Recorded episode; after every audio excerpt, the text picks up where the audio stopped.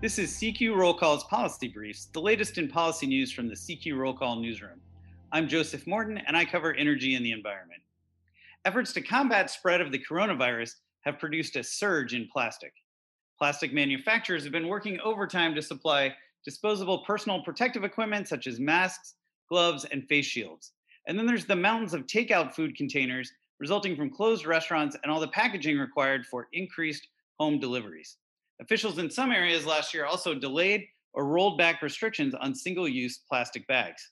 Environmental advocates say even where they had made strides to get packaging reusable, that progress has been reversed because people felt plastic was safer during a pandemic. And even as plastic usage increased, the pandemic depressed oil demand, which made the cost of making new virgin plastic cheaper. That further undermined the already shaky economic fundamentals of plastic recycling. All of this provides fresh momentum to proposals aimed at curbing how much of plastic gets dumped into the environment, particularly the oceans, where it threatens wildlife. Advocates have called on President Joe Biden to address the situation with steps such as rejecting permits for new or expanded plastic production facilities. And Capitol Hill lawmakers also are eager to get into the fray.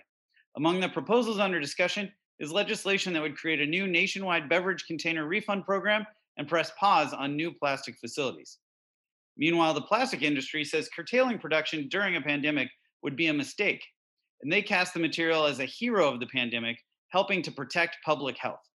The real problem, according to the industry, lies with poor waste management, particularly in countries overseas. Some advocates on the other side say they aren't targeting PPE so much as disposable grocery bags. Darby Hoover of the Natural Resources Defense Council said plastic should be prioritized for medical applications and other uses that make people safer or healthier.